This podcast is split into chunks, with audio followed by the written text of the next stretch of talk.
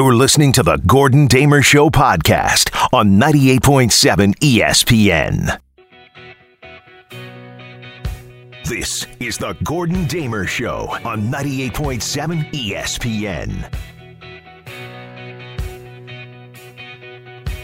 On off and running people on this Saturday, April 9th. Hey you, how you doing? Jam packed for the next three hours. Of course, the number you know 1 800 919 ESPN. On Twitter, on Instagram, I am at Gordon Damer. On uh, the old Twitter, that's where you can still vote for the TV theme throwdown that we've been doing uh, during the uh, ESPN New York shows during the week. Larry Hardesty and I trying to uh, find the greatest television theme song of all time. We started with 64, just like, well, not just like the NCAA tournament. We're not doing any playing games. But we started with 64. We've worked our way down to the final four, and it's a winner all take all matchup on uh, Twitter at Gordon Damer. And uh, going in, I thought to myself, well, you know what? I would feel comfortable with any three of the four. I would feel good. And of course, it's the fourth one that's winning right now. But look, we will decide that on Monday when ESPN New York is uh, back in section. But uh, we have lots of stuff to do here on the Gordon Damer Show. We'll check in on the Masters. We got 19 days until the NFL draft. We will, I guess, kind of uh, give a synopsis of the Yankee season, which apparently, according to people that I know and love, is ending later today. The season it's already done. It's over. It's it's it's it's already finished. What can you do? And we'll check in on the Mets as well uh, as we uh, lead you up until Chris Carlin at six o'clock. But you know what? The NFL, I guess, is where I want to begin today because this was a very big week in the NFL. As I said, 19 days until the NFL draft, a draft that has uh, really just captured everything in our imagination and everything else. We've been so focused on it for so long. But I don't want to give short shrift to this week because this week marked the end of an era. This was the week that the Sam Darnold era with the Jets came to an end.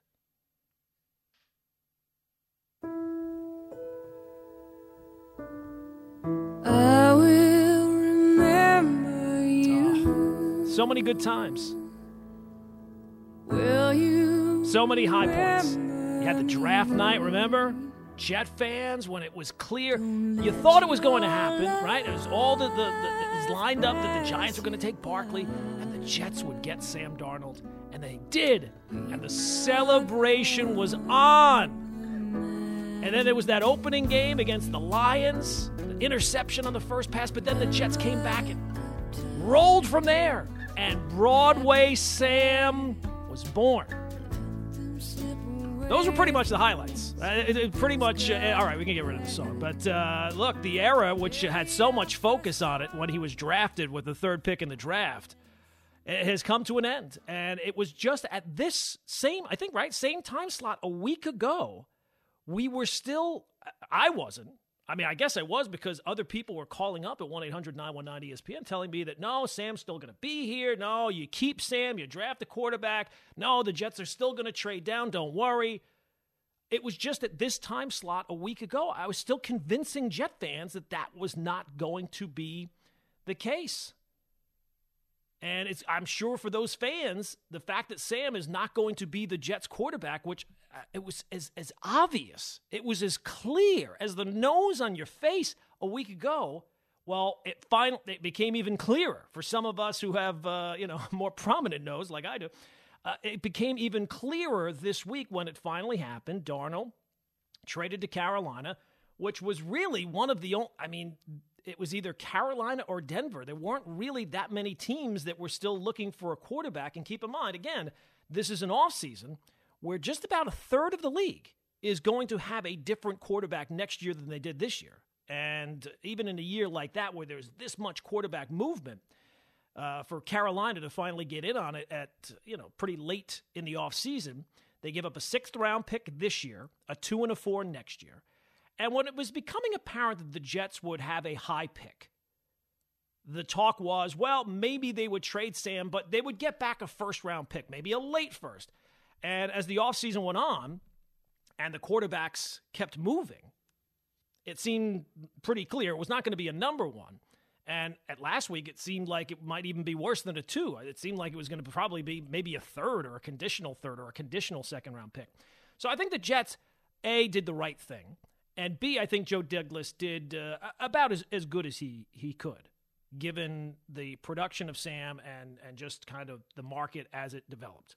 Uh, it, it, it's kind of hard for him to convince a team that didn't have interest in Sam Darnold to give up a lot for Sam Darnold. And when you look at some of the, the ways that some teams went this offseason, the directions that they went in, Washington, Chicago, uh, it's kind of surprising that the market would not have been better for a guy who was the third pick in the draft just a few years ago. But let's take it from the Jets' uh, perspective first off, and from Sam's uh, perspective first off, because I think that this is. I know it's been said a thousand times, but it needs to be continued to be drilled into some people's heads. It was not going to work for Sam here. Too much has happened. And let's make this clear he was not blameless in the situation. It's over now. Stop making excuses. Because that's all I've heard from the Sam cult here since it's been uh, uh, blatantly obvious that he was not going to come back. Oh, he had no players, he had no offensive line, the wide receivers. Yes, but the problem was that Sam was bad too. Nobody anywhere is saying that he was the only problem. The problem is is that he was not a solution either. He was consistently at the bottom ratings of quarterbacks no matter how you want to rank them or rate them or whatever metric or measure you want to use. He was the lowest rated quarterback in his three years in the league. That's not good. Well, that's because he had no help. No, it was not. I mean, it would have helped if he did have more help, but it would not have taken him from where he was to where you guys thought he was going to be. Pro Football Focus ranked Darnold 30th last season in accuracy among quarterbacks operating from a clean pocket. So, for all the talk about how bad the Jets' offensive line was and how he had no time and he had no this and he had no that, even when you go back and look at the plays where he does have time to throw, where he does have time to operate, he was still not very good. He finished as the NFL's lowest rated passer in 2020. His career passing rating of 78.6 was also dead last among quarterbacks since uh, 2018. And then, of course, there's the uh, the injury concerns as well. Maybe you, you, throw out the mono in 2019 because that was kind of fluky, but he had the separated uh, foot in, I think it was a foot injury in uh, 2018. He had uh, the shoulder thing last year. And you'd have to say that if you're looking at it fairly, the last three seasons, that this season was his worst. And what's funny to me is because when I, I you point these things out to Darnold fans, to Jet fans, they'll tell you, well, you can't, you're just using stats to say that Sam was bad. You're just using numbers. You can you can paint numbers any way you want. Okay, well, what are you using to say that he was good? All right, like if the numbers or if the stats, which are a result of his production, is what I'm using, what's the proof that you have that he is good? Well, I can just tell. Uh, mm, I think I'm going to need a little bit more than that. Well, he was the third pick in the draft. There are a lot of guys taken high up in the draft that turn out to not be good. Generally, it's about half the guys turn out to be not really all that. You know, there's a high bust factor in the first round and every round of the NFL draft. Well, he had these individual plays here and there where you could see glimpses of the player that he is. Everyone has plays, quarterbacks, everyone. Over the last, you take it the last five years, guys that were taken high that didn't turn out to be what we thought they might be when they were taken in the draft. You can cherry pick here or there, no matter who you want. If it's Mitch Trubisky, Mitch Trubisky in his second year threw six touchdowns in a game. Was that a was that the real Mitch Trubisky? Uh, Jameis Winston had a game in his rookie season where he threw five touchdowns in his rookie year. Marcus Mariota, in his very first game, in his NFL debut, had a perfect quarterback rating. And really, all you need to, to kind of puncture the, the Sam Darnold defender, even at this point, is if I had told you back on draft night three years ago that Sam's play would look like this, forget about numbers, just go through the games. If I could put all the games into a, a, a file and beam them into your head, and you could fly through them. And that's what his sum total of his three years we here would be. If I told you that back on draft night, would you have signed up for it? The answer is clearly no. Of course not. Don't be ridiculous. And it's been clear for a while that the Jets needed a fresh start it was clear that he needed a fresh start. I mean, did you see the video of him arriving in Carolina? He looked like uh, Red when he was released from prison in uh, Shawshank. He was like, oh my God, fantastic. And I'm not saying that maybe Sam can be good in Carolina. I, I, I think that it's probably still doubtful. But I think what's really clear is it would not have happened here. But it's crazy because there's some still, some of you, that are part of the Sam Darnold cult. I would have thought that the trade would have finally punctured that that seal of the cult. So, in preparation for the show today, I Googled how to convince people to leave a cult. And this might surprise you. It's not easy. It's actually quite difficult. But I, I, I was able to, to do some research. Uh, and it says that uh, after the cult, the world can seem a bleak and less exciting place.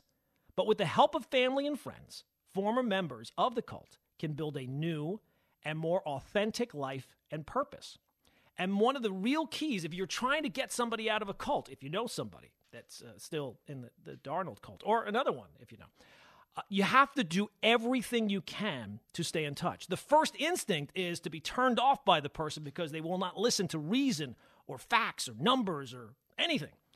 But you have to not fall into that trap of just cutting that person off and waiting them to come to you. You have to do everything in your power to stay in touch. So I would simply say 1 800 919 ESPN is the telephone number. And also, they, they stress that what you have to do is to make sure that the person who was involved knows that there is a safe and non judgment place to come home to to finally let their feelings out and start the healing process. So that's what I'm here for. Next three hours 1 800 919 ESPN, 1 800 919 3776 is the telephone number. So coming up, we will take your phone. If there's still people out there who still believe that Sam Darnold got a raw deal here, that there was there was a good chance that he was going to be able to succeed here, and that the Jets did him dirty and they did him wrong. I would say the greatest thing that Joe Douglas has done for Sam Darnold is not Mekhi Becton or any of the other draft picks that he's made in his time here. I would say the best thing he's done for him, if there's a way to salvage his career, it was to move on because it was not going to work here. I'm not convinced it's going to work there either. But I can say this that after this upcoming year, the excuses have now been removed for all time. The excuse that everyone gave it, well, you know, he didn't have this, he didn't have that. Well, now he's got an all world running back who's coming off a, a down year, so he's going to want to show that he's still uh, as great as he is in Christian McCaffrey. He's got his old buddy Robbie Anderson, who excelled in his first year away from Sam Darnold, put up his best career numbers of all time. He's got an offensive coordinator who Joe Brady, who everybody thinks the world of, led that record-setting offense at LSU. So this is the guy that, that Carolina has decided to go with in an offseason. Again, where there was quarterbacks left and right and this is the guy they ended up with, which I think it's pretty clear this is not the one. This was not plan A for Carolina, but it's the plan that came to fruition. This is the Gordon Damer Show on 98.7 ESPN. All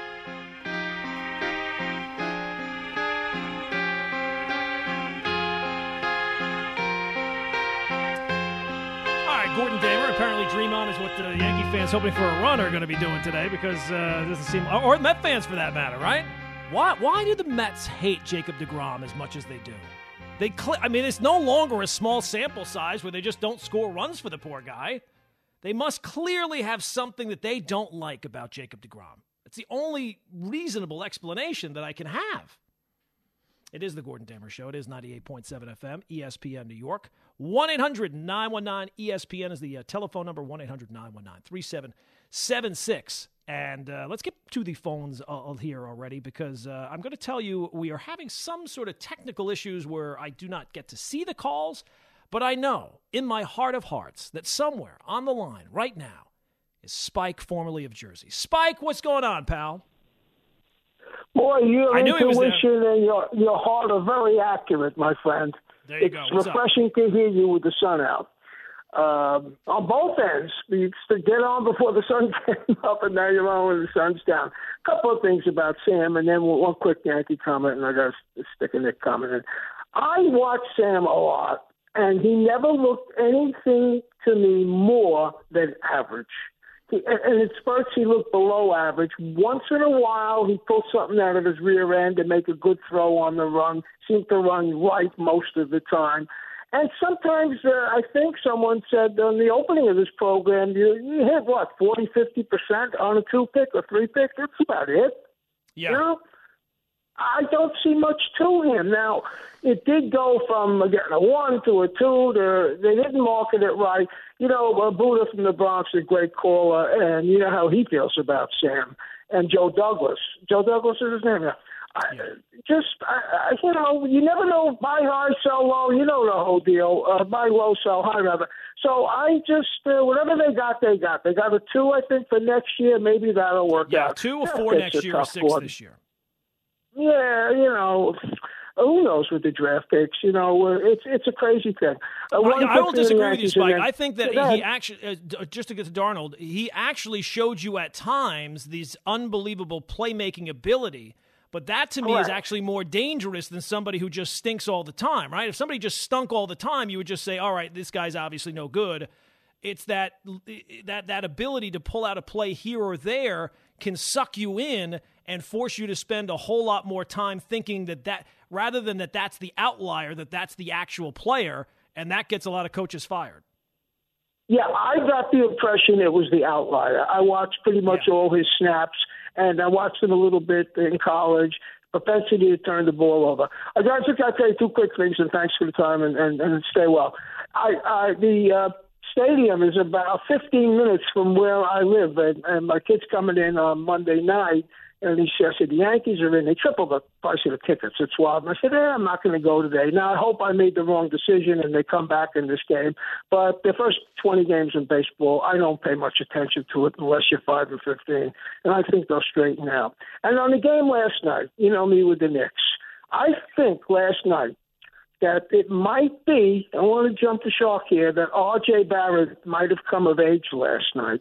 I would have bet any amount of money I could steal that he wasn't making those three free throws. I just, it's just that he wasn't going to make them.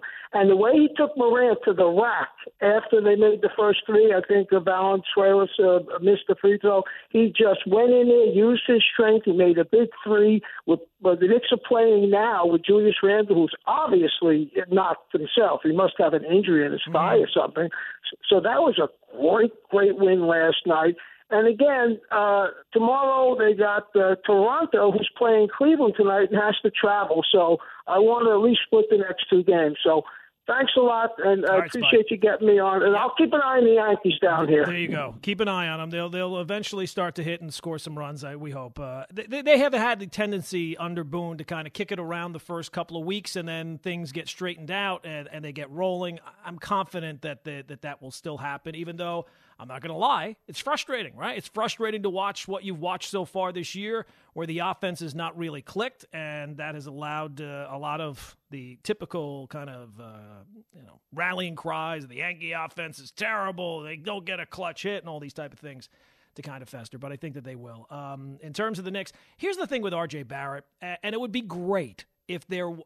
I think we all get kind of sucked in at times to think that there's going to be this moment or that moment. This is the moment. That's the moment where all of a sudden you can say everything that happened before that is, is now past, and this is now the player that RJ Barrett is going to be every single night.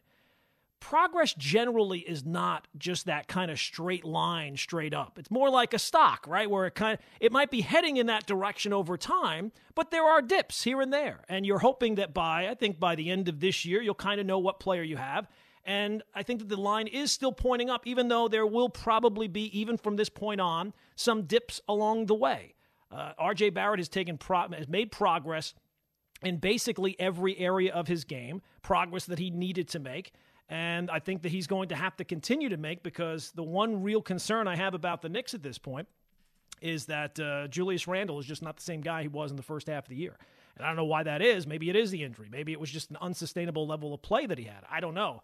But the Knicks can't survive and be the team that we all kind of want them to be this year if he is not going to get back to being that kind of player. Uh, let's go to Doug on Long Island. Doug, what's going on, pal? Hey, segueing into the uh, Knicks full disclosure, I'm Steve Mills' younger brother. I'm just a Okay. fan, but uh, I just uh, I, I really like what they're doing. I think you have to give a player like R.J. Barrett, who's 21 years old. Jesus, my son is at Montverde now, and he's a 15-year-old sophomore. And Coach Boyle said, you know, most of the kids coming out of eighth grade are 15 now. You know, it's kind of it's an interesting thing. You have to give the guy some time. And with Julius, I mean, I. I just I, I think he needed a team. I know my brother always said he's going to need a little time to be here, and he's going to be the man again. But you're going to have to give him some time. And people were ready to take his head off last year. Why'd you sign that bum? He's horrible. Well, in, He in fairness, to- Doug, last year he was a in, he was a very frustrated. He was trying It to do too much on a team that was going no Yes, place. yes. And I think me personally, and I'm not a coach, so I'm not one of these fans that says they're a better coach. I, you know, Fizdale didn't do a great job here, but he's still a good coach. You know, and just like some players don't play well in a situation, and they go to another team and they play well. All of us are experts until you see a guy like Donovan Mitchell drop way down and play the way he is, because he was a four-man at Louisville. And I'm segueing that into the tournament a little bit. I love Baylor. Coach Drew and I are cool, and he told me at the beginning of the year that his team could win it all. And that guard play on the perimeter is just suffocating. They switch everything. They're six two to six four athletes, and just and they defend with equal ferocity they do on- that they play on the Doug, offensive. Doug, we're going to have to let you go because your phone is starting to break up a little bit. It's getting like that cellular noise where it sounds like you're underwater. So we're going to have to let Doug go. Uh, I apologize for that, but uh, you know, it just doesn't sound very good. But get back to us uh, next time.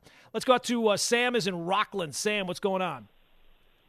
Hey, Gordon. Um, just wondering, this Sam Darnold versus Zach Wilson debate is getting kind of out of hand. I mean, there's more to a team than a quarterback. I don't think the difference is significant, but each side of the offense, defense needs around two or three more players. So this draft will address that. Then the next thing is Sam Darnold will have that in uh, in Carolina. If Zach Wilson drops the ball at any time this year or next year, there's going to be big issues with this organization. We're going to be talking about maybe another decline of another five years. So Zach Wilson, he can be as good as he wants. If he is not the next world wonder, we're going to have some big problems. Well, All right, look, take care, Gordon. All right, Sam.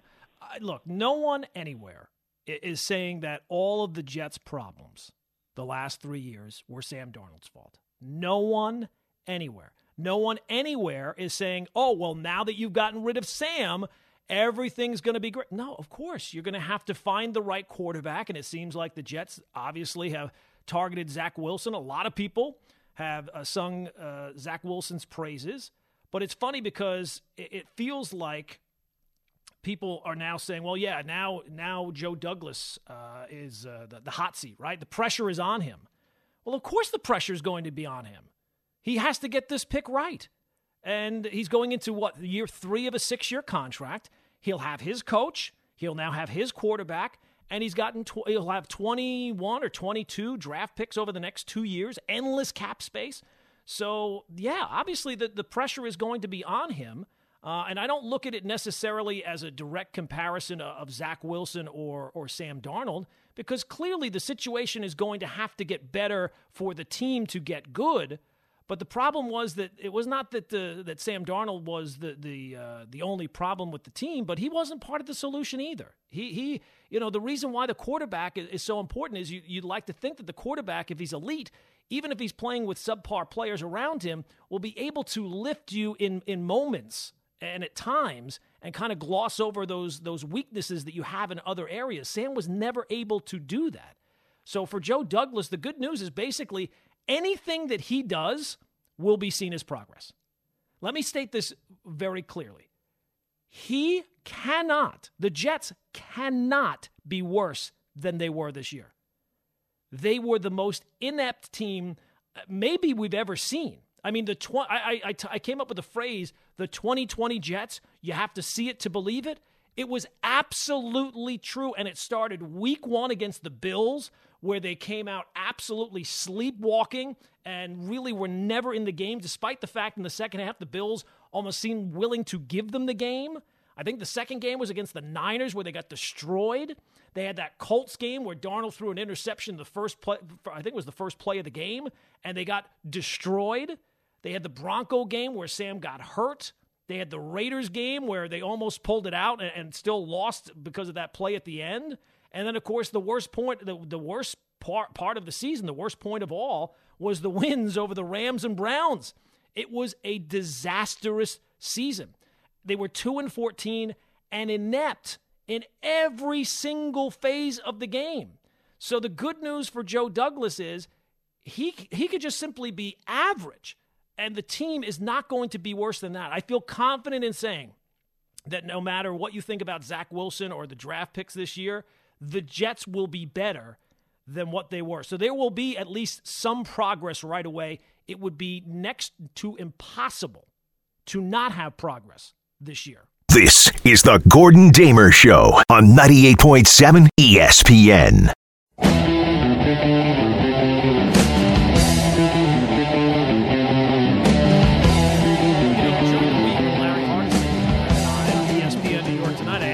The other day. I said, you know, Larry's a Met fan. I'm a Yankee fan. I said, Larry, who is the Mets' circle of trust when it comes to the bullpen?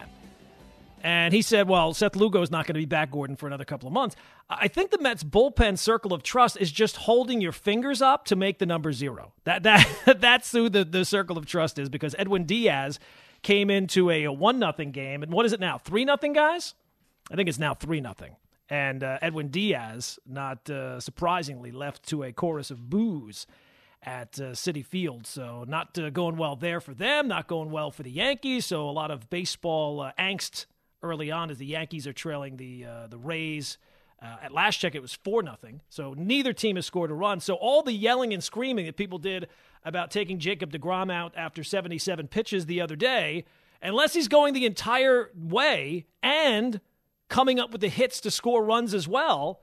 I don't know why the Mets, they just, it's pretty clear at this point, they're harboring some sort of grudge against Jacob DeGrom. 1 800 919 ESPN is the uh, telephone number, 1 800 919 3776. So we've been talking a lot about the Jets, and uh, we'll continue to do that in, in, in just a second. I think that one, there's two things that I think that we now moving forward. One is, is, is in the past, and one is still to come. The lasting lesson with Sam Darnold now that he is uh, a member of the Panthers is that when he was taken third, it was it felt like the approach was, well, hard work is done. Jet fans celebrated as if we have gotten to the promised land. We got the guy. Now, clearly, we can say that's just the beginning, right? Like that's the one thing moving forward. Like you have to learn a lesson from what just just taken place and the lesson has to be that yeah just because you have the quarterback even if you think he's good or a whole lot better than Sam Darnold was you have to now go out and surround that guy with talent. So you have 21 draft picks over the next 2 years uh, but of course draft the number of draft picks has not been the issue. And where those draft picks have come has not been the issue so Joe Douglas, uh, he can't possibly do any worse than the last two guys making the picks, right? Maccagnan and Idzik. The the ESPN 30 for 30s had the two Bills. They could do one with the the two Bobos because th- those guys were so bad. Anything you can do has to be better than that. You could throw a dart at a board and, and hit something better than that. You might hit a player that's just at the draft when you when you look at the green room. If they have the green room, just throw a dart and hit a play. The chances are you'll probably do better than the previous two GMs. So, but yes, obviously the pressure is on for um, for Joe Douglas because now this is his team, right? Who who would he blame if things go wrong now?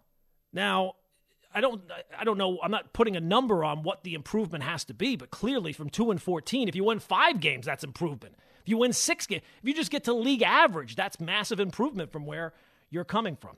The other thing which is kind of the future uh, is about Zach Wilson, right? And it almost feels like right now there's a good portion of Jet fans that are still not over the, the Sam Darnold thing. But I'm sure that when the draft comes, Jet fans will be excited, and you should be excited, right? Like Zach Wilson, the things that they're saying about Zach Wilson, there's there's reason to be excited. You're hoping now, after all that's gone on in this brutally bad year, that now the future is bright with a new quarterback and and and all those type of things. And I look, I'm saying be excited, but can we stop with the hype train? You know, one of the things that turned so many people off that are not Jet fans is the hype train with Sam Darnold was so over the top. He was going to be the biggest star in New York. He's going to be a franchise guy. He is a franchise guy. He's Broadway Sam. The owner, this is the most important decision the organization has ever made. And and the comparisons uh, as well. And these aren't Jet fans. These are people that follow the NFL and being compared to Aaron Rodgers and Patrick Mahomes and Deshaun Watson and Brett Favre. I mean, why it's almost like why why is it always comparisons to the, the best guys that have ever it's like when people are reincarnated, they always come back as someone from a, in their past life. They were always somebody famous. They're never just a Joe Schmo. I, I, look, you can say that maybe he has qualities of those guys, but you know, can we stop with the over the top? I mean, if you think that, if you really believe that he has Aaron Rodgers, Patrick Mahomes, Brett Favre, Deshaun Watson, why in the hell is he going to? Why is Trevor Lawrence, John Elway, and Peyton Manning and Dan Marino? I mean, geez, Louise, he should probably be going one if he's got all those things. All right, let's go back to the phones. 1 800 919 ESPN is the uh, telephone number. Let's go to uh, Mario, is in New Rochelle. Mario, what's up, pal? Hey, Gordon, thanks for taking the call. Uh, great to talk to you, first time. Thanks, man. I had two questions. Well, two, two, two things. I was wanted to talk about the Knicks. Well, you're talking about Sam Donald, and I go, like, this is my opinion on Donald. He's not a great quarterback. The great quarterbacks show their greatness when the first couple of years of their career. This guy has never showed shown any greatness of being a great quarterback. None. And I'll go through quarterback after quarterback with you. You know that you saw you saw evidence of their greatness in the first couple of years. You never saw this with Donald. Um, thank God we got rid of him. Let's move on. Yeah, I'll just say, Mario, um, the two guys who are exceptions to that rule Drew Brees with San Diego and Eli Manning with the Giants. Any other guy that has been taken very high up in the draft over the last 20, 25 years, you're absolutely right. Within, within three years, you kind of know what career that guy's going to have. Okay, I would only differ. I think Eli was a, you had a couple of great moments. I don't think he was a great quarterback, but we can differ. Right. But he's going to go to the Hall of Fame. Like if, if, if Sam Darnold turns out to be Eli Manning, you would have signed up for that, right? I mean, that's the only thing. But yeah, I, I kind of agree with you. He showed he's you know Marino showed you he was a great quarterback right away. Right off the bat. It doesn't matter what the you know you know that's that's the point I'm trying to make. With the Knicks, I love the fact that Julius Randle wanted to come to New York and make it his team. That's a great thing. Now superstars make basketball and they make the NBA. Who's this is my question to you, Gordon. Who's the next superstar that wants to come to New York and make it his team? like they did in Brooklyn with Kyrie Irving and uh, you know uh, right. Durant. The next disgruntled and, superstar. I, I, don't know. Uh, I think what the Knicks who, have who's to. that guy? I don't know. Uh, it, it's not apparent right now who that person is going to be. We kind of thought that it was going to be uh, the kid in D.C. Uh, Bradley Beal, but he doesn't want to really leave there as of yet. Um, but no, I think what the Knicks have to focus on right now is getting themselves in a position where they have the assets to be able to acquire that guy when he does, when whenever that person is, because it will happen right over the next year. There will be some guy who wants to leave, and and unlike you know the Indiana Pacers or other teams that are not big media, you know, no disgruntled superstar is ever going to want to go to Utah. If the Knicks put themselves in a position where they have some form of credibility and some talent base where that superstar is not going to a just a losing situation, they'll put themselves in position to get that guy. But I don't know who that guy is right at this second. Well, do you think the Knicks have changed their image enough? Because nobody wanted to come to New York for the longest time. Right. Enough um, where the, the superstar wants to come to New York. And I'll hang up and I'll listen to you. Yeah, I mean. I th- and thanks, Mario, for the call. I don't know if they've changed it yet. I think they're on their way to changing it, right? And I think that at least they have people in place now who have far more credibility than they had before. Uh, but are they a destination yet? I don't know that that's happened yet. I think that they have to do a little bit more before they're ready to. But the fact that they have New York, I, I do think that that will be appealing to players if they can show a they have some talent around them. You're not going to just a kind of a losing situation where you're going to be the person that everybody blames. And they have a coach and I think a front office that kind of has a clue and kind of has a read on the situation, which they didn't have before. You know, they thought that they had people running the show before who knew you know the inside stuff and, and clearly they didn't they, they they misread that situation i think now with leon rose i think that he has a far better grasp on uh, not just getting the voice in the room but having a good read on what the room is actually saying and being able to take advantage of that as a, as a result of being a, a former agent so I don't know necessarily that they've turned the corner yet. I know Knick fans think, obviously, right? You've won more games this year than you did all last year. They've surpassed their win total, which was predicted in Vegas and everywhere else already. So, yes, I think things are pointed in the right direction. But are they a destination yet? Uh, that's to be determined. But I like the way they're going, and if they can continue to make progress, think about all the all the resources they have at their disposal. They have all this cap space. They have draft picks. This is year one. And I know we all want it now, and it has to be this and it has to be that. Uh, and if they end up getting into the play in and not the playoffs, people will say, well, it was a disappointment. It was a disaster. It was this thing or that thing. This is just year one. This is just about putting it in place. Now, this offseason, I think we've said this, it feels like every offseason for the last five years. This is going to be a very big offseason because of all the cap space, all the resources you have. You should be able to take the next sizable step. Like if this year is about just simply getting to the play in, next year has to be about being one of the top six. That that would be a fair judgment for year two, I think. Let's go out to Sam in Jersey. Sam, what's going on? Yeah, how you doing? That last play, it makes me laugh. Eli Manning wasn't a great quarterback. Two Super Bowls in the last 15 years. How many quarterbacks have done that? Well, I think I know, but Sam, But, I think uh, what he's saying is that you know those two moments. If he didn't have those two moments, the rest of the career was not what you would say Hall of Fame worthy. But the fact he had those two specific moments, playing as well as he did in the big stage, that's what will get you. Exactly. You know, it, that was not indicative of who he was throughout his entire career. Right, but he did it when he had to Right, do it. no, that's what I'm absolutely, he did it. you. That's- I'm that's all you a matters. question. I want to ask you a quick question. Sure. Uh, what do the three top quarterbacks have in common? Uh, what did the top three quarterbacks what in the draft this year? Yeah, in the draft this year. Um, well, who who's the third guy? You think it's Mac Jones, right? Yeah, yeah. Okay, I'd say that they all had outstanding seasons. Okay. No, but I'm just saying I want to go to another another th- th- area. Okay. They're all white. They're all white. Yeah. Justin Yeah. Fields outperformed Justin uh, Trevor Lawrence every step of the way. Whenever he was in front of him, he outperformed him. He's faster. The guy, what did he do to, to when he played uh, Clemson?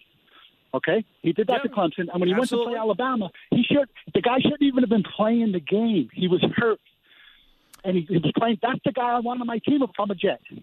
Okay. You know, I'm a Jet fan. You know, that's Okay. The, that's the guy I want. I want on my team, not a kid that wasn't even on the radar five, four months ago, and he has a shoulder Well, problem. no, Trevor he has a Lawrence was. Oh, you're talking about Zach Wilson. Okay, I'm sorry. Go ahead. All right. Uh, Yeah, yeah, well, yeah. look, uh.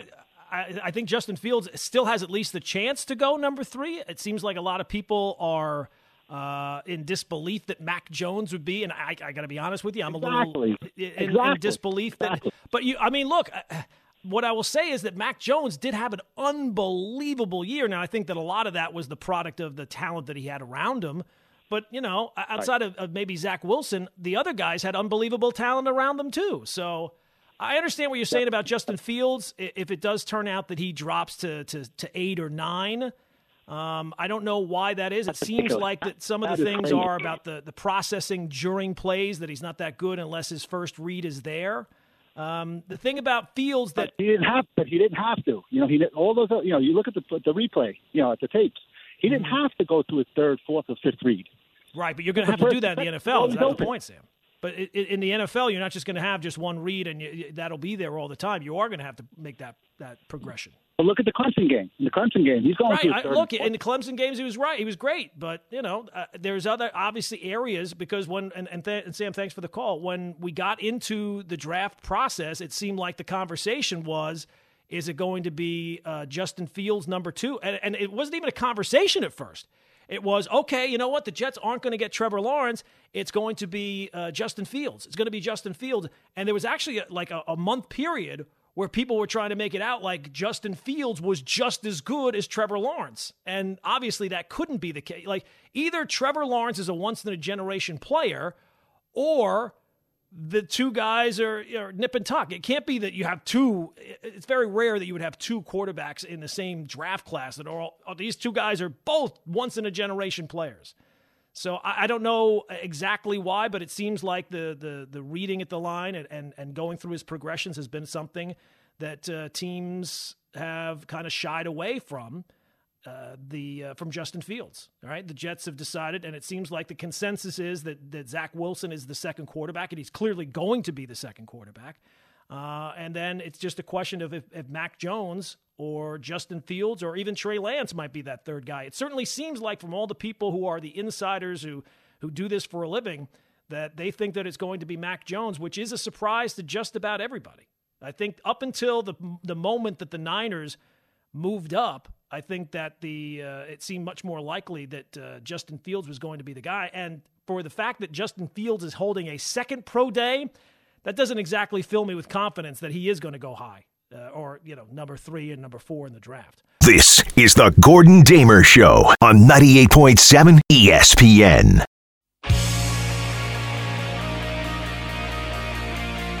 And just one more thing on the Justin Fields.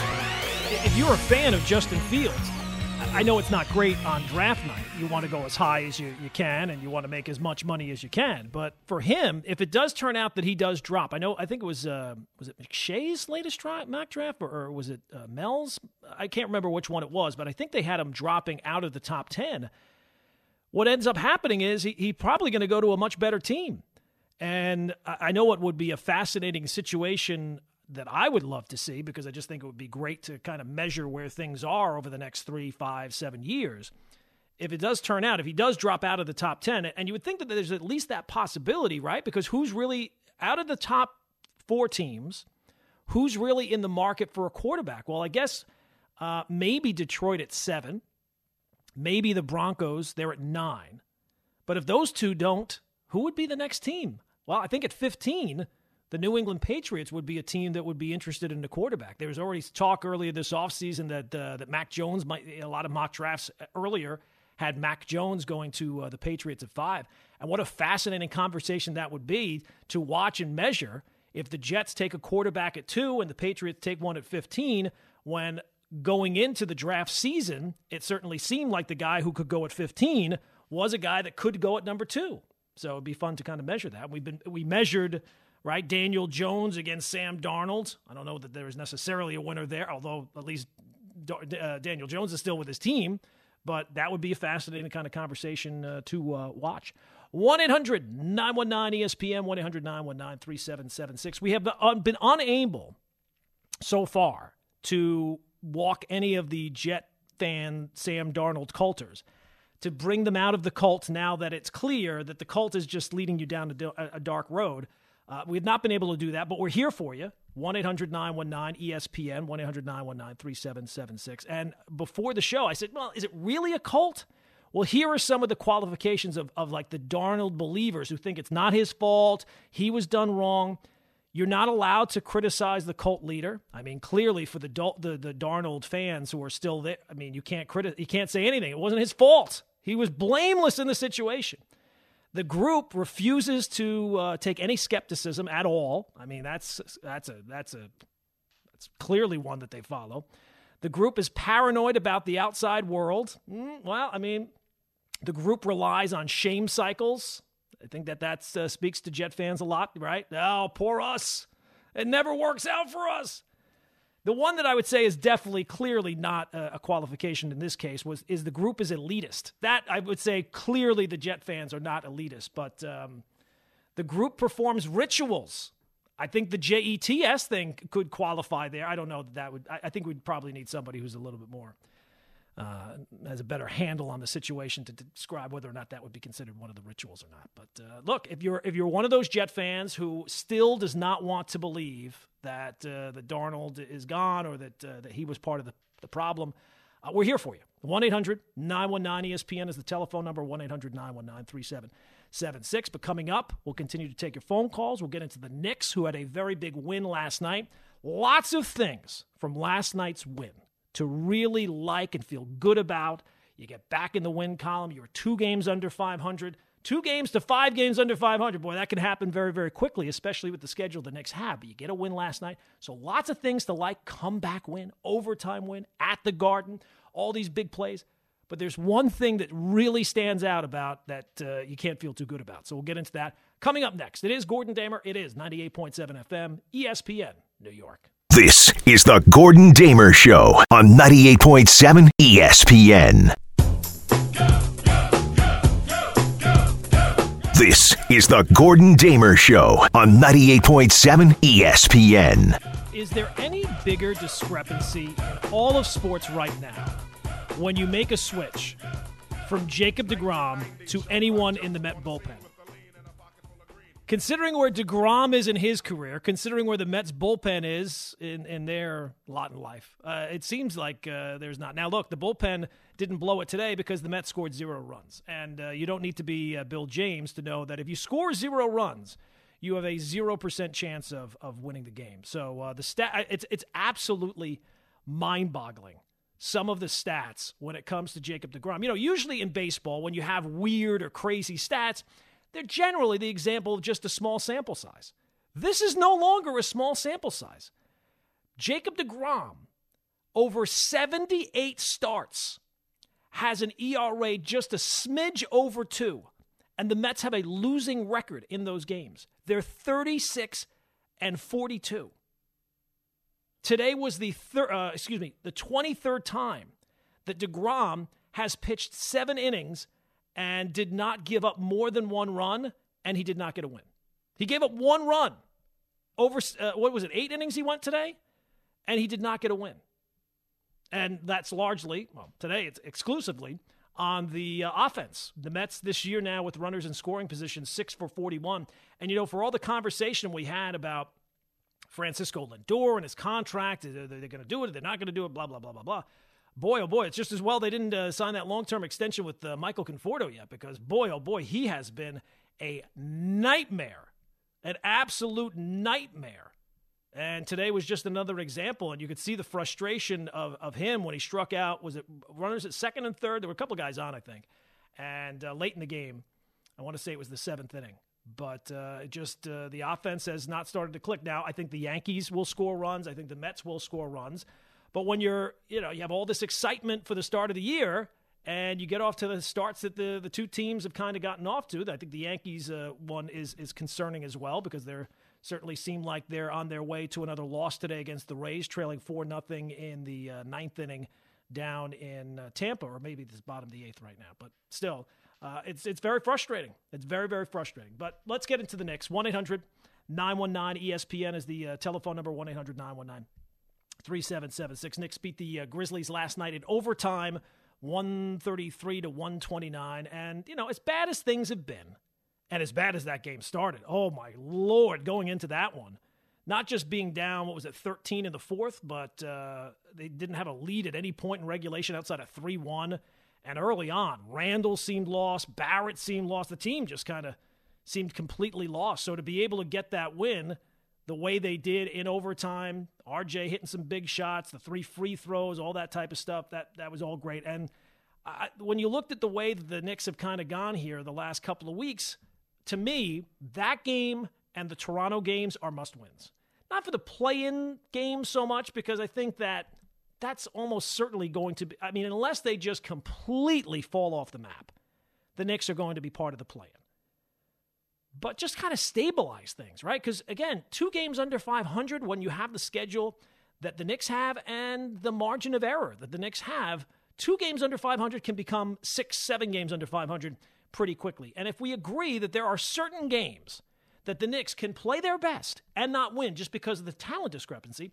There has to be games that you just cannot afford to lose. And even though Memphis has a better record than the Knicks, and even though Toronto still has some good players, those are games the Knicks absolutely have to win.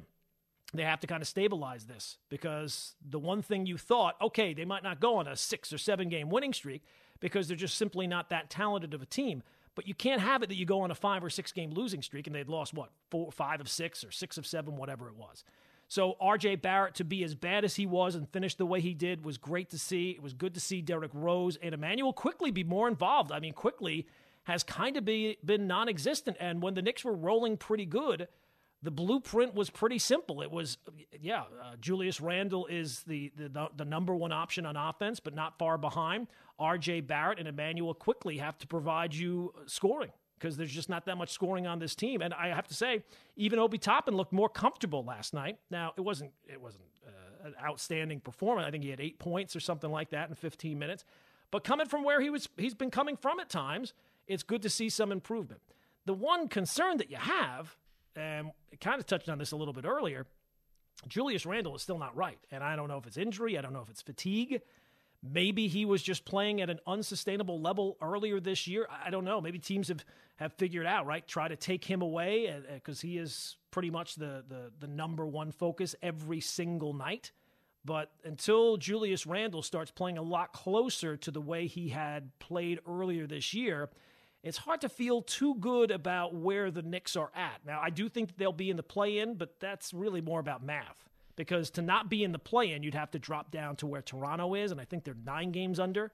So that's that's a pretty significant drop considering to catch up to them, you don't only have to get to nine games. I mean, they're not exactly setting the world on fire either. So, uh, look, they have two games here. They got the first win. It wasn't pretty at times, but you got the win against Memphis. Now, tomorrow night, you have to go out and beat Toronto. There's no, there's no two ways about it. 1 800 919 ESPN, 1 800 919 3776. Let's go to uh, Brooklyn J. He is, uh, interestingly enough, in Brooklyn. Brooklyn J. What's going on, pal? How you doing? How you doing, Gordon? Thank you for giving me an opportunity to speak to you. Yeah, absolutely. I greatly appreciate it. Um, I just want to say, man, I, that I just feel, you know, just being in New York City and just being a person that has seen so many uh, Jets uh, be disappointed. I just got a feeling that that's just the mo. You know what I mean? Just from uh, Sam Darnold, from a lot of people, you know, and I think the last coaches they really had that was successful in a sense was when they had someone under Mark Sanchez, you know. That's but right. other than that, I just Yeah. think that the upper offices have just poo pooed all over this franchise. And I just can't trust it. And uh, me being a Cowboy fan, I feel bad for my fellow Jet fans that's living in the tri-state area. And uh, I just feel, I just have a feeling that three years from now, you know, off of your success, and you, God willing, that you're still on the air, I'll be calling you and being like, Mr. Damer, uh, what happened? Are we to go through this again? We're to have to go through this again and again and again.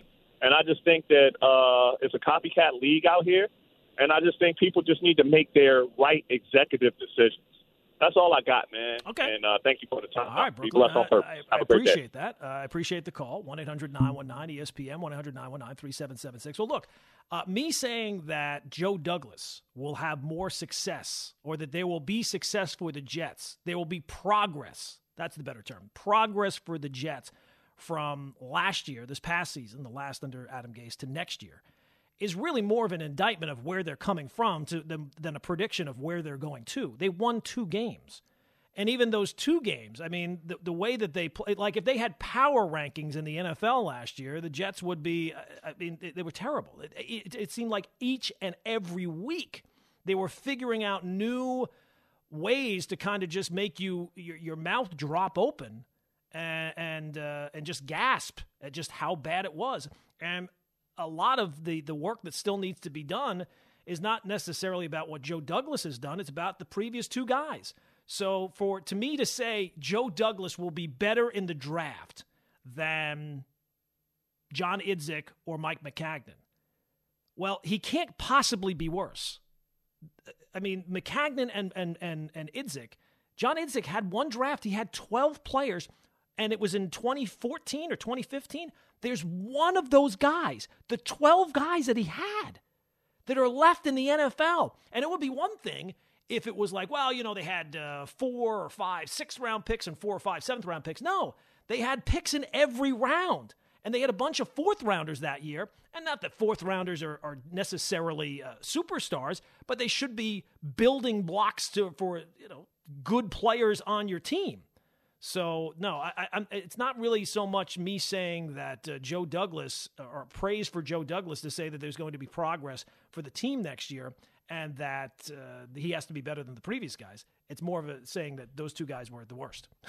you can't possibly, you can't have a, a draft where you have 12 players and none of them, and it wasn't even like guys like burned out or eh, they they weren't good to begin with.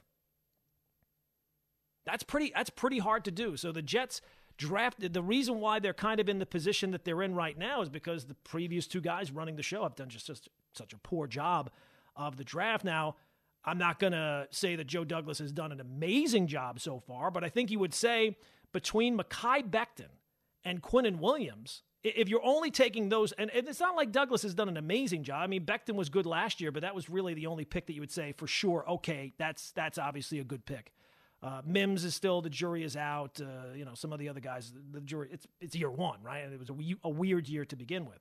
But just on Becton and, and Quinnen Williams, those are already two better picks than anybody the two previous guys took. So that's that's a pretty good sign. Now, the, the one thing that's going to be harder for Joe Douglas is you would think if there is progress, these picks are not going to be in the top ten every single year. This year they are, but down the road, you, you'd like to think that next year I don't think it's an unfair fair, uh, expectation to win five, six games coming from where you were. 1 800 919 ESPN is the uh, phone number. Let's go to Richard, is in Manhattan. Richard, what's going on, pal? Gordon, what a great game last night. Oh, it was unbelievable. Oh, man. You know, the Knicks tomorrow will be their uh, 74th game I'm sorry, 54th game, exactly 75% of the season. So through three quarters of the season, they've been in almost every game. Every game I look forward to, and uh, Thibodeau's done a great job. This is the first New York team, maybe the Islanders last year, but since the Yankees in 2017, first New York team that's overachieved. And uh, it's been a great year, no matter what happens. Uh, I didn't expect them to win this many games at this point, certainly, and I didn't expect this. I expected maybe 26, 27 for the season. Mm-hmm. So it's been great. You know, it's interesting. Last night's game, you say Randle didn't play good, but he had 10 rebounds and 11 assists. So he that's did okay. down he the stretch, out. but especially early yeah. on, and he just doesn't seem like the same guy. No, he's not. Yeah. But you know what's interesting, Gordon? They got contributions from all 10 players that played last night. Oh, Tobin scored eight points, played mm-hmm. 15 minutes. I mean, all 10 players contributed. And if I broke it down in the box score, the starting five played exactly 132 and a half minutes. The five substitutes played exactly 132 and a half minutes. But the substitutes scored 72 points combined, and the starters scored 57 combined. So when you consider that your five guys off the bench played better than your starting team, that's a good thing to have. You know, and to have Wow. 10 players that he can get in there, Mm-hmm. He's done a great job. You know, everyone says he doesn't play rookies. He doesn't. He gives out his minutes according to achievement. You gotta love him. He he's really in the fight for everything. I really love watching Thibodeau coach. I love watching the Knicks play. You know, he reminds me of Billy Martin. You know, you got or Luke Hornacek, gritty guys. Every game, Pitino while coaching the Knicks, every play they lived and died with. Every game they lived and died with. Parcell, same way. You know, they didn't always have the best teams, but when you watch them, you feel like, and when you watch Thibodeau, you see these guys coaching in the past time with the with the Knicks and the Rangers and the Yankees and the Mets and the Giants. You know, every game they're in it. I- It's been great, Gordon. That's all I want to say, and All right, I'm Richard. really thankful for the season the Knicks gave us. Thank you, Gordon. That, you. I mean, Richard's call, and I don't necessarily disagree with him. Uh, just shows you where the Knicks are coming from because there was still one game under 500, and we all are looking at it. Uh, at least Knick fans are looking at it like, "Wow, what a godsend!" And uh, you know, Tom Thibodeau has done an, a, a great job considering what the expectations were coming into the year. I, I think the uh, the over under in Vegas was 21 or 22. And uh, it wasn't like people were saying, "Oh, that's free money" at the time. I mean, w- we didn't know. We were hoping that they would win more than that. But the fact that they're sitting here, what is it, 55? What, how many games have they played so far this year? Whatever, 26 and 27. Uh, and they're one game under 500 and right in the thick of uh, the playoff chase. The one thing I think you can say about Thibs is is that he's going to, you knew this coming in, he's going to grind it every single night. He's going to try to win every single game. And considering where Knick coaches over the last five, six, seven years have been, there were more than enough games where you could tell from tip off, well, it's not happening tonight. It, it, there were a lot of give up games in, in that span, and obviously a lot of losses in that span. So even when the Knicks do lose games, they've lost a lot of close games. I think that they've proven, for the most part, they can beat the bad teams. That's the first step. Now it's about trying to win some close games. Last night was a close game that they won. They got to win some more of these because uh, right now, it, it, being just part of the play in, I think that we will accept it. If not, I think that there will be a little level of disappointment. But uh, being in the play in, considering where you are coming from this year, uh, is not so bad in, in year one. And keep in mind, it is year one. I know that they've stunk forever, and everybody will point, oh, what are you talking about? They've been rebuilding. No, they haven't. This is really the start. Last year was the start of the rebuild, bringing in Leon Rose, and then this year is really when it starts. When you have a coach that you can you can believe in, and now have some players on the team that you can believe in as well. 1 800 919 ESPN is the telephone number coming up. We'll take a look a little look at the Masters, see what's going on there. We'll take more of your phone calls if you want to get in on the Jets or the Knicks or anything like that. And then uh, top of the hour, we'll start to turn our attention to the Yankees and the Mets. Lots to do as we take you up until 6. It is Gordon Damer. It is 98.7 FM, ESPN, New York. This is the Gordon Damer Show on 98.7 ESPN.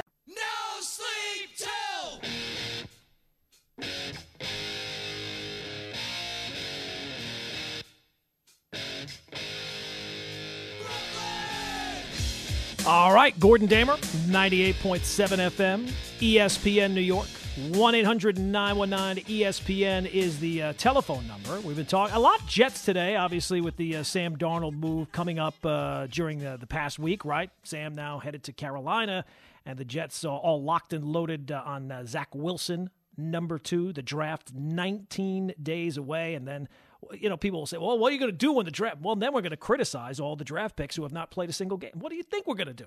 Hey, Jets Nation, get back to football this season at MetLife Stadium from the comfort of your very own luxury suite. You will experience a Jets game day like never before, including VIP hospitality, reserved parking, a dedicated entrance, and a private outdoor patio space in your suite. You can now also leave a deposit for single game rental. Lock in your suite today at nyjets.com slash suites or call 1-800 469 Jets. All right, so just to kind of get you caught up uh, with the Masters, they're right now, I guess, in a weather delay.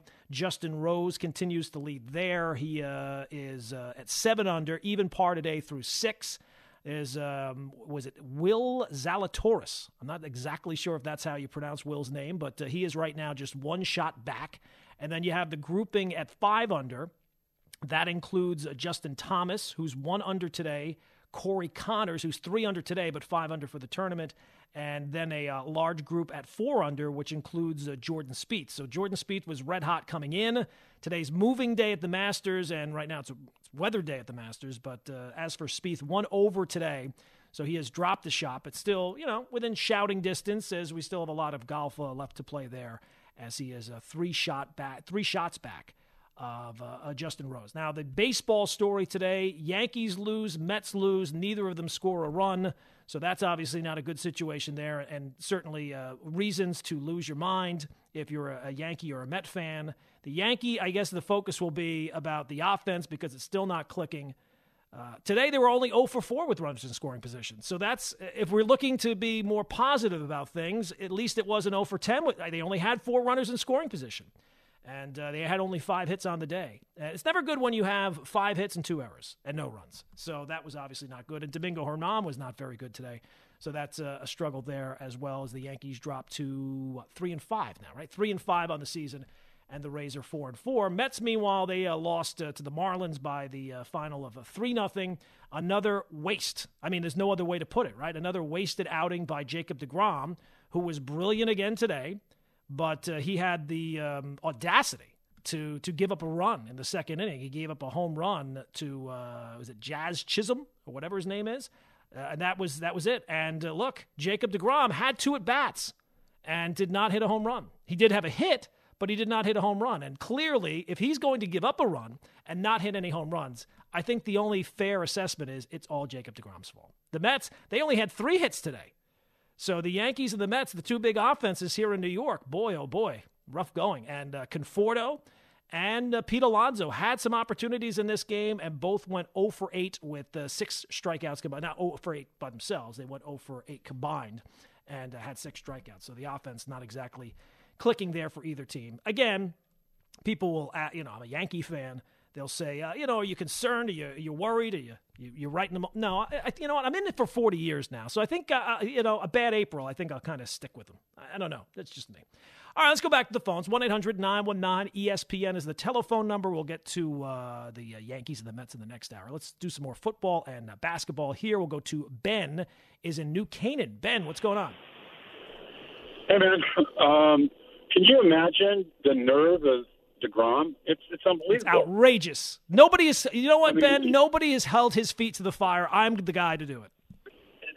Thank you very much. Well, Yes. I wanted to just say something quick about the Jets. One, uh, how how long has Joe Douglas been here now? Is it three years? Well, this is his third year. You know what? I screwed something up before. I said that he had a he had a better draft picks. Quinnen Williams was actually Maccagnan's pick, so I screwed that up. So I'll give credit to Maccagnan on Okay. that one. But this is Okay, his second draft. It's his third year, but it's his second draft. Remember, they had the draft, and then they got rid of Maccagnan, and then they brought in Joe Douglas. Well, look, his career is all about this quarterback now. Yep. That's it. No question. I mean, if, if uh, you know, and he's going to start with a team that you just said was probably the worst team in football last year. They were inept, and now they're going to turn they're going to turn a rookie into that position. So, you know, good luck with that. Well, look, if Joe Douglas doesn't do a better job, not just picking the quarterback, but picking the other draft picks than the previous two regimes, it won't be long until he suffers the same fate. It's just hard for me to believe that this that he will be as bad. Now, that doesn't necessarily mean he's going to be great or he's going to turn the Jets around, but just in at least in terms of progress uh, in the short term, there has to be. I mean, teams don't generally lose or win two games in back-to-back years, and to be worse than that you know, or to win three games, it just seems very hard to me that there's not just by league average. you- You'd think that a couple of things would go their way, and they would look. At le- I mean, look at at, at uh, the year before. Adam Gase was as bad a coach as they as they are, and they won seven games. Right. And you, you know, listen, you're preaching to the choir. I'll tell you what, though, you know, they, I think they might have made a good move with with Sam. Good for him. But what if they traded out of number two now, right? Well, now they And can't. They got. Well, I mean, I don't know. I mean, I'm just saying out loud. I mean, it's a possibility. It's crazy. But what if they did that, and then they could stockpile even more picks? Because let's face it, on both sides of the football, this team needs a lot of help. Absolutely. But I, but Ben, now with 19, and thanks for the call, Ben. I mean, 19 days before the draft, that ship has sailed, right? Like if if you were going to um, move down in the draft, and look, there's there's there, I I can understand why that's appealing. Stockpile as many picks as you can have, have ammunition for, and they could have really cleaned up, right? Like forget about all the the other draft picks they already have.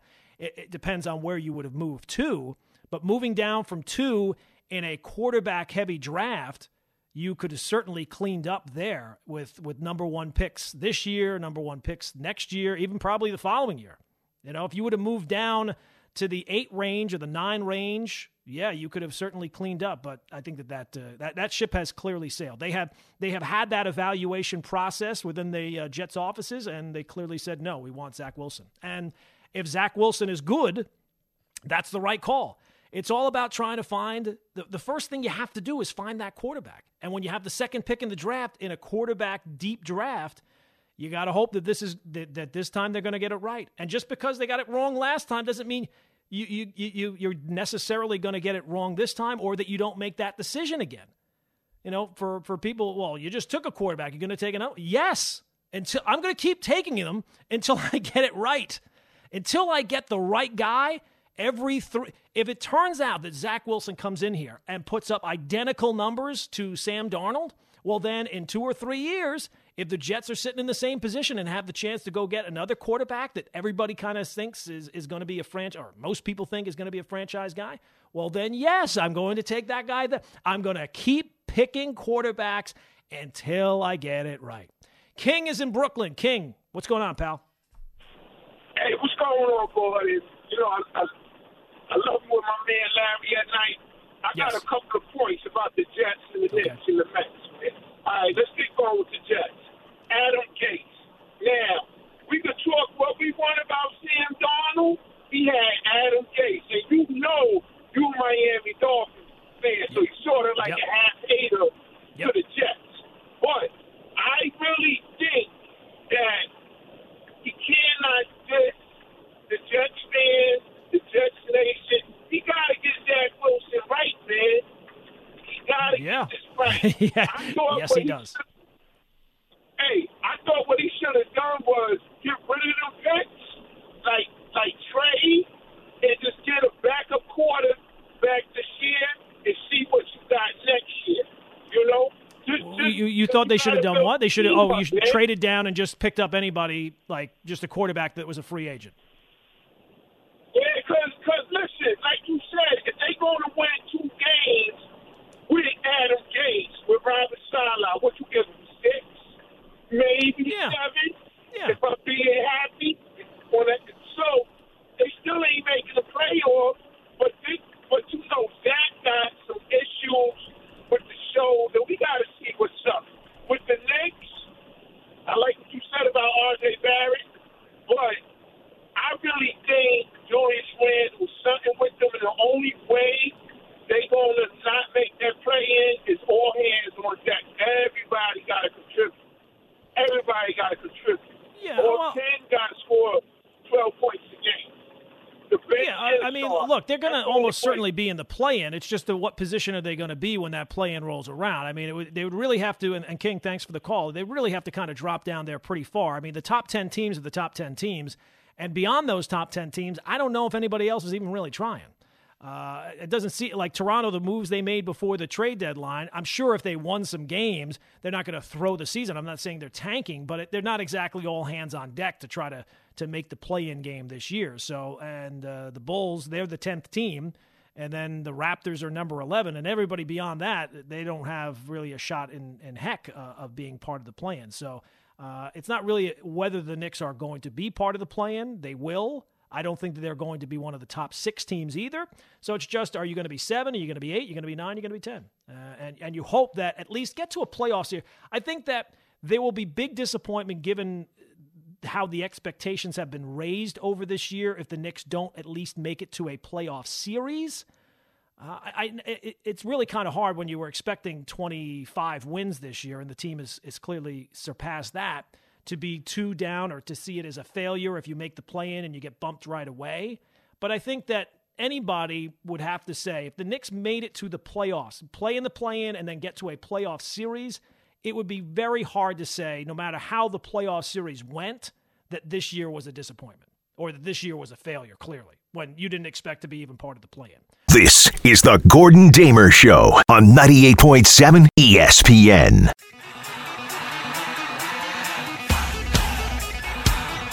K. Show at 2 p.m. Oh, hey, it's Gordon Damer, 98.7 FM, ESPN New York, 1 800 919. ESPN is the uh, telephone number.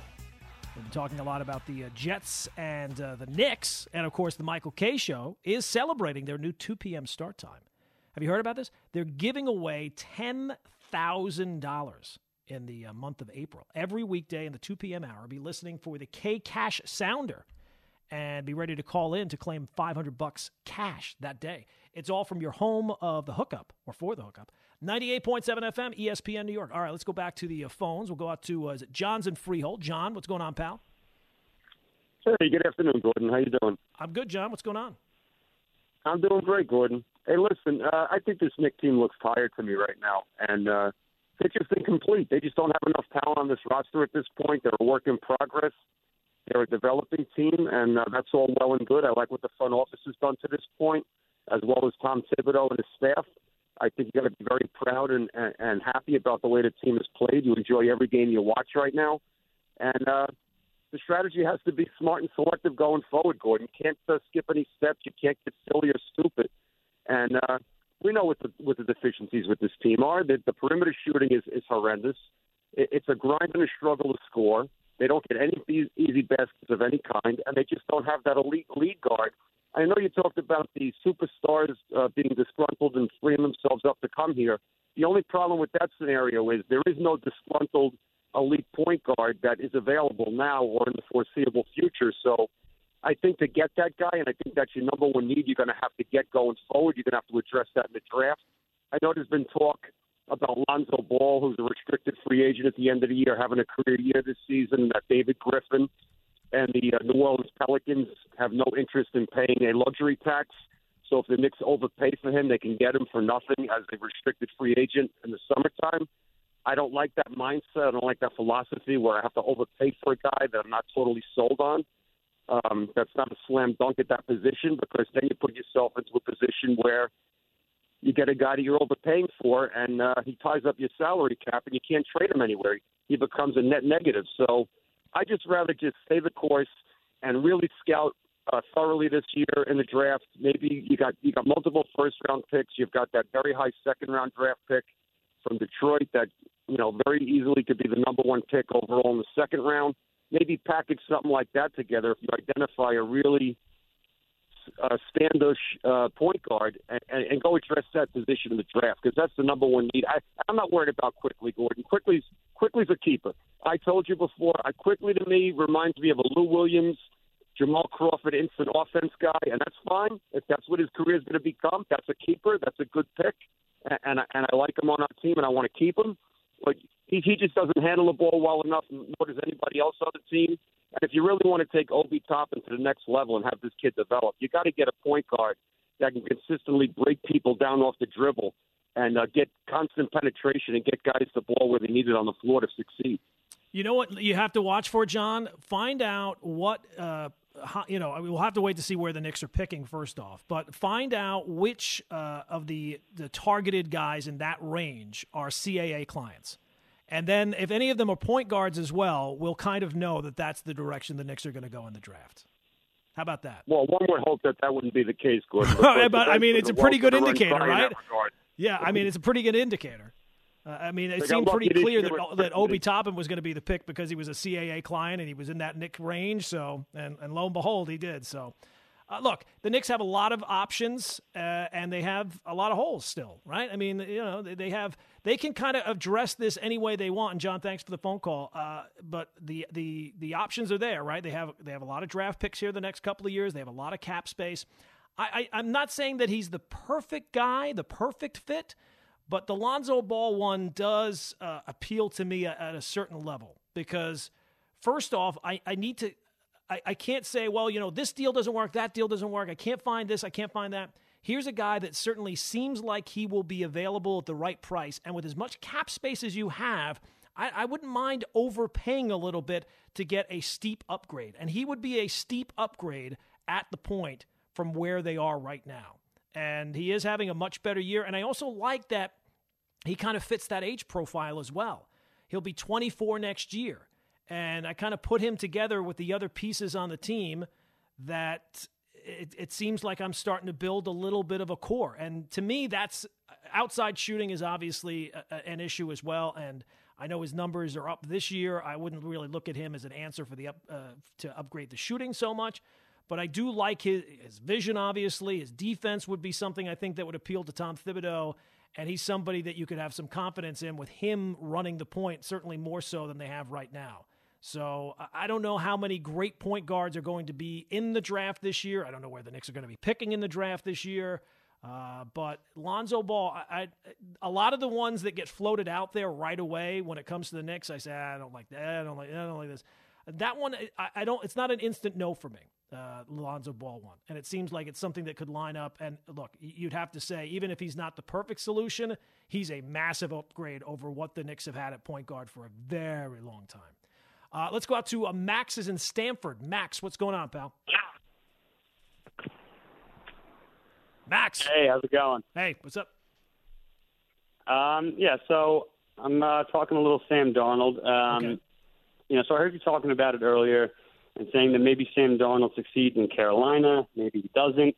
You expressed that you still have your doubts about that. Um, but what what you stated in um, you know in almost an objective manner was that um, you know that possible future success was not going to be coming to him in New York, and you know I, I get that take, but I'm kind of just I'm kind of confused by the perspective, and I know this is a low hanging fruit argument, but but what did Sam you know what did he have in his time as a Jet that possibly could have allowed him to succeed? I mean we're we're enamored by Zach Wilson based on these amazing types of throws he can make on the run, his flashy pro day. You know, he's the shiny new toy.